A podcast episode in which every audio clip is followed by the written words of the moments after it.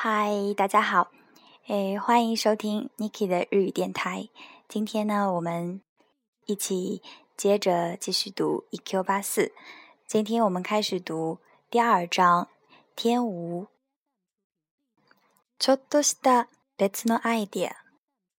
天語の最初の記憶は1歳半の時のものだ。彼の母親はブラウズを脱ぎ、 白いスリップの肩紐を外し、父親ではない男に乳首を吸わせていた。ベビーベッドには一人の赤ん坊がいて、それはおそらく天狗だった。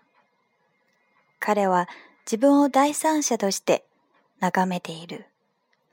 あるいは、それは彼の双子の兄弟なのだろうか。いや、そうじゃない。そこにいるのは多分一歳半の天狗自身だ。彼には直感的にそれがわかる。赤ん坊は目を閉じ、小さな寝息を立てて眠っていた。それが天狗にとっての人生の最初の記憶だ。その10秒間ほどの情景が鮮明に意識の壁に焼き付けられている。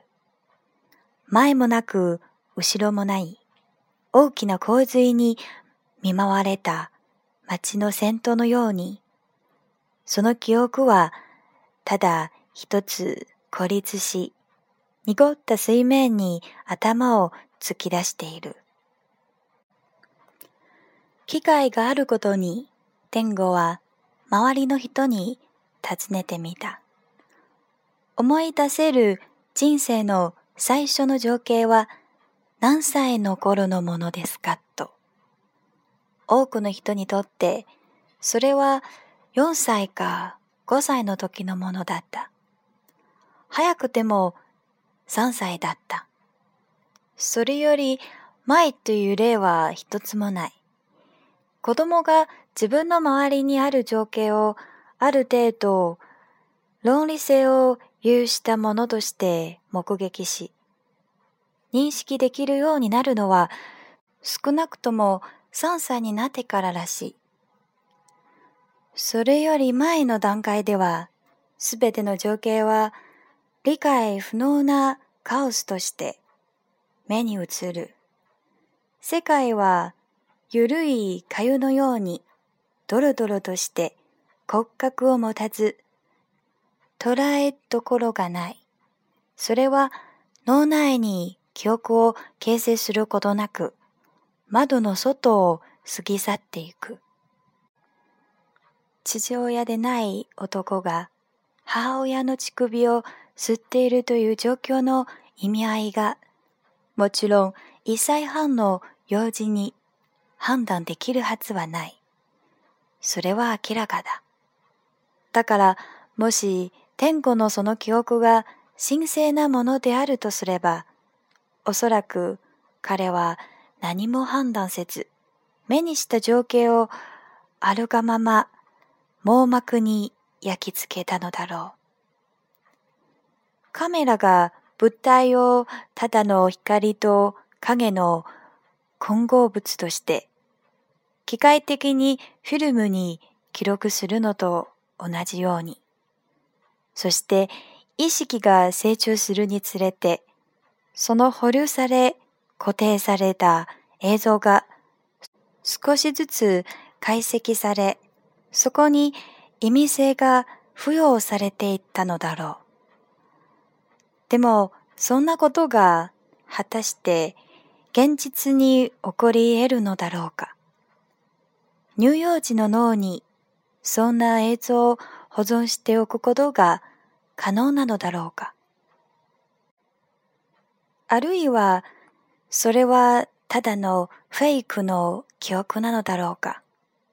すべては彼の意識が後日何らかの目的なり巧みを持って勝手にこしらえ上げたものなのだろうか。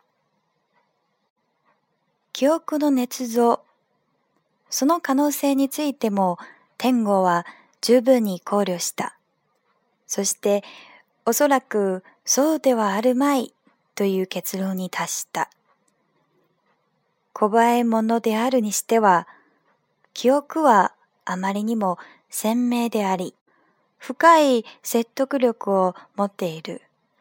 そこにある光や匂いや鼓動、それらの実在感は圧倒的で、まがいものとは思えない。そしてまた、その情景が実際に存在したと判定する方が、いろんな物事の説明がうまくついた。論理的にも、そして感情的にも。時間にして10秒ほどのその鮮明な映像は前触れもなしにやってくる。予兆もなければ猶予もない。ノックの音もない。電車に乗っているとき、黒板に数式を書いているとき、食事をしているとき、誰かと向かい合って話をしているとき、例えば今回のように、それは唐突に天狗を訪れる。無音の津波のように圧倒的に押し寄せてくる。気がついたとき、それはもう彼の目の前に立ちはたかり、手足はすっかり痺れている。時間の流れが一旦止まる。周りの空気が希薄になり、うまく呼吸ができなくなる。周りの人々や事物がすべて自分とは無縁のものと化かしてしまう。その液体の壁は彼の全身を飲み込んでいく。世界が暗く閉ざされていく感覚があるものの、意識が薄れるわけではない。レールのポイントが切り替えられるだけだ。意識は部分的にむしろ鋭敏になる。恐怖はない。しかし、目を開けていることはできない。まぶたは固く閉じられる。周りの物事も遠のいていく。そして、その幼馴染の映像が何とも意識のスクリーンに映し出される。身体の至るところから汗が吹き出してくる。